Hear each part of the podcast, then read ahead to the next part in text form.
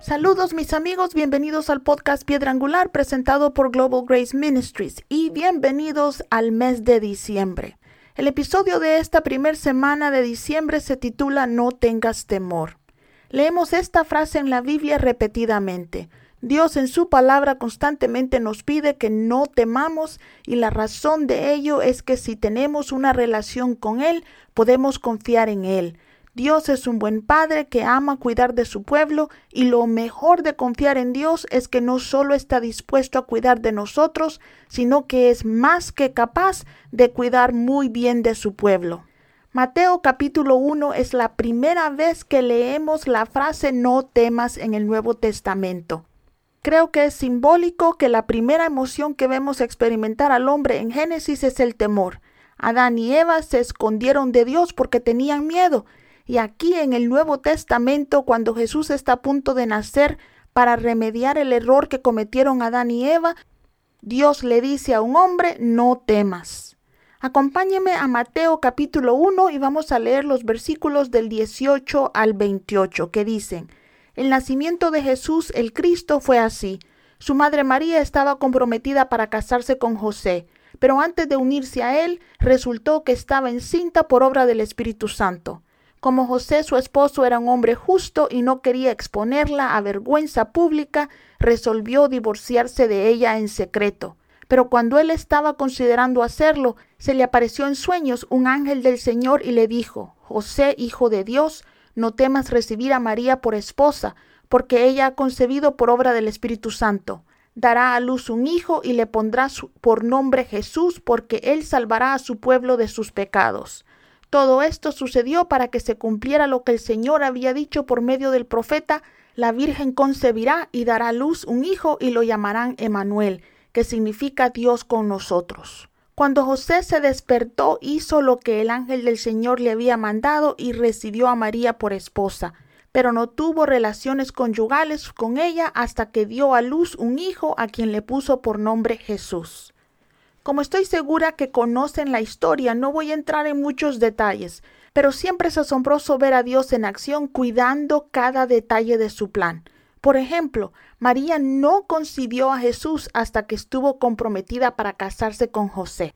Sé que Dios había estado obrando en el corazón de estos dos jóvenes para que pudieran llevar a cabo su plan.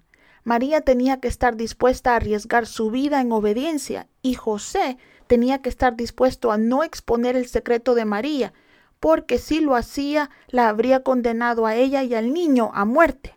Por ley, María podría ser haber sido apedreada hasta la muerte si se hubiera encontrado embarazada antes de vivir con José.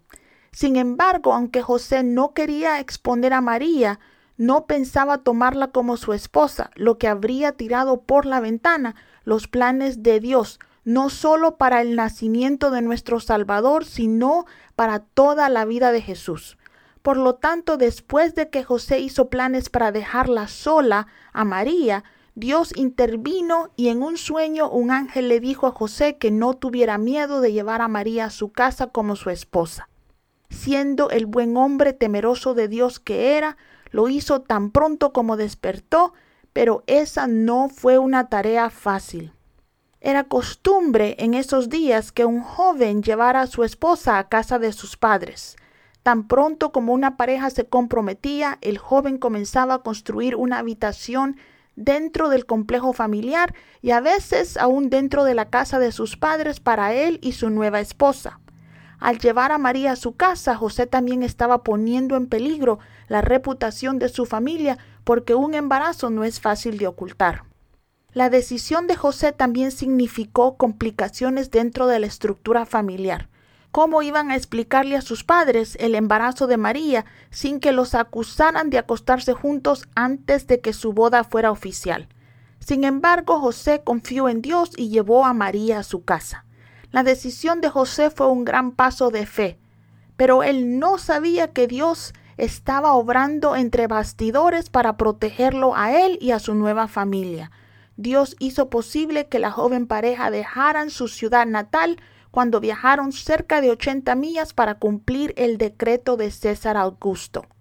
José probablemente se ofreció como voluntario para representar a la familia y llevó consigo a María, quien por cierto no tenía que acompañarlo, pero estaba dispuesta a hacer el arduo viaje a Belén. Estoy segura que el viaje representaba un gran dolor físico y económico para esta joven pareja. Pero para cumplir el plan de Dios, a pesar de tener parientes en el pueblo de Belén, no pudieron encontrar un lugar más adecuado para que María diera luz que en un pesebre que probablemente era solo una cueva en la que la gente guardaba sus animales durante el invierno. Con razón Dios tuvo que decirle a José que no tuviera miedo. La Biblia no nos da muchos detalles sobre el nacimiento de Jesús. No sabemos si María y José estaban solos o si María tuvo una partera con ella dando a luz pero sabemos que Jesús después de que nació tuvo visitas porque los pastores habían visto ángeles anunciando el nacimiento de su rey y vinieron a adorarlo. Acompáñeme a Lucas capítulo 2 y vamos a leer versículos del 8 al 11, que dicen, en esa misma región había unos pastores que pasaban la noche en el campo turnándose para cuidar sus rebaños. Sucedió que un ángel del Señor se les apareció la gloria del Señor los envolvió en su luz y se llenaron de temor. Pero el ángel les dijo, no tengan miedo. Miren que les traigo buenas noticias que serán motivo de mucha alegría para todo el pueblo. Hoy les ha nacido en la ciudad de David un Salvador, que es Cristo el Señor.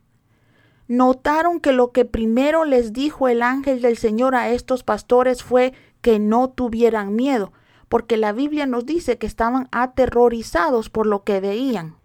Ahora, entiendo su temor. Probablemente fue la primera vez que estos pastores vieron a un ángel, y estoy segura de que la gloria del Señor brillando a su alrededor también era desconocida para ellos. ¿No es triste que incluso este ángel que tenía las mejores noticias que darles, las mejores noticias que alguien había escuchado hasta ese momento, asustó a estas personas? Mis amigos, el temor está tan arraigado en nuestros corazones que incluso cuando Dios quiere bendecirnos, tenemos miedo. Si eres como yo, seguro que has escuchado muchos sermones sobre el temor.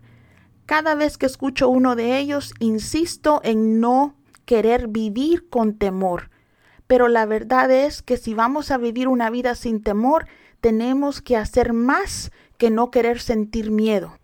Recientemente el Espíritu Santo me ha estado hablando, diciéndome que mi corazón es un recipiente.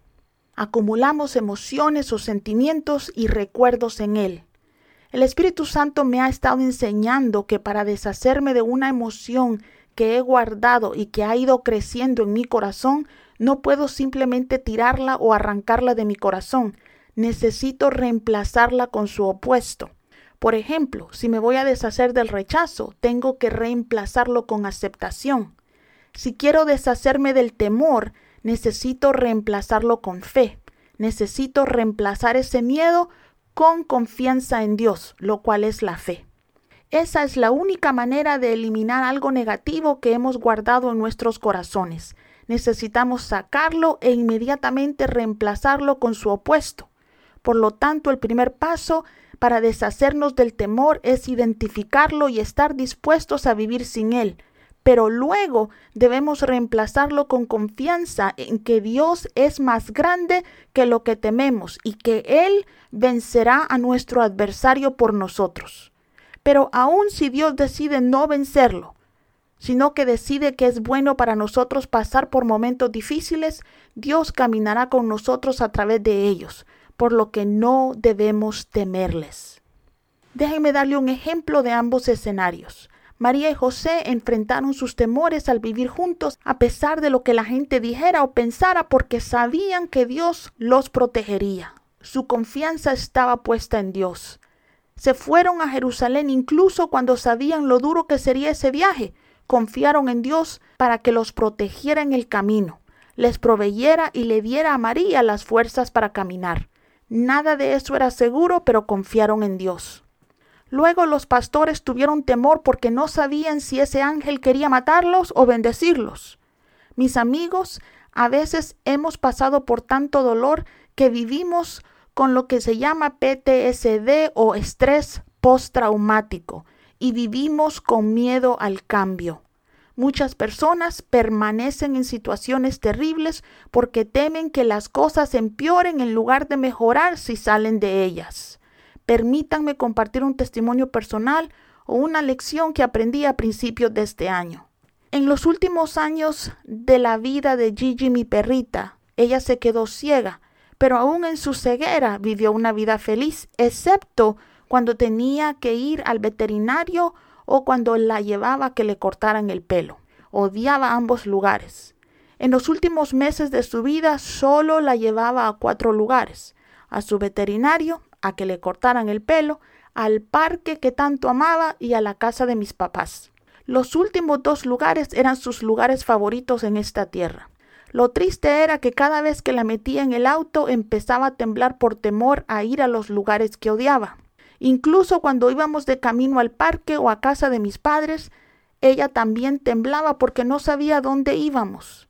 Me rompía el corazón verla temblar porque incluso cuando la llevaba al veterinario o al peluquero era por su bien.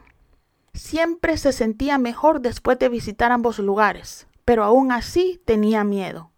La última vez que la llevé a casa de mis padres cuando la puse en mi auto, el Señor me dijo que así era como yo reaccionaba cuando Él me llevaba a través de nuevas experiencias. Me dijo, permites que el temor entre en tu corazón porque no confías en mí. Tan avergonzada como estaba, tuve que admitir que el Señor tenía razón. Dios nunca me ha llevado a ningún lado para mi destrucción o dolor, porque aun cuando he estado en lugares dolorosos, Él ha estado conmigo. Incluso los lugares dolorosos siempre se han convertido en bendiciones para mí. Sin embargo, Hijo de Dios, tuve que arrepentirme porque de alguna manera permití que la desconfianza o el temor entraran en mi corazón con respecto a las nuevas experiencias que Dios me estaba dando. Ya que estamos llegando al final de este año, ya sea que el 2022 haya sido un año hermoso o desafiante para ustedes, Sentí en mi corazón que era una buena idea decirles no tengan miedo.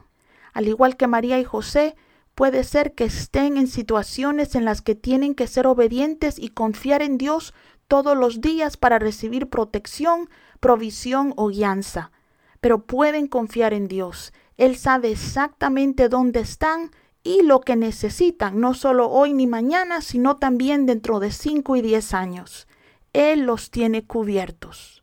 Por el otro lado, tal vez estén al comienzo de una temporada, una aventura nueva en su vida, y podrían dudar en dar pasos audaces porque nunca han estado donde están. Siento que para muchos de ustedes lo que se avecina no es más que la mejor noticia de sus vidas.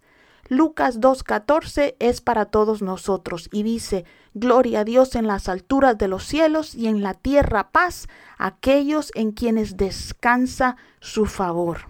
En ti, mi querido amigo, descansa el favor de Dios. No hay nada más que paz delante de ti. Así que confía en Dios. Para obtener información sobre nuestro ministerio, registrarse para nuestra palabra de la semana o para compartir con nosotros sus peticiones de oración, pueden ir a globalgraceministries.com o también nos pueden escribir a info globalgraceministries.com. Dios me los bendiga.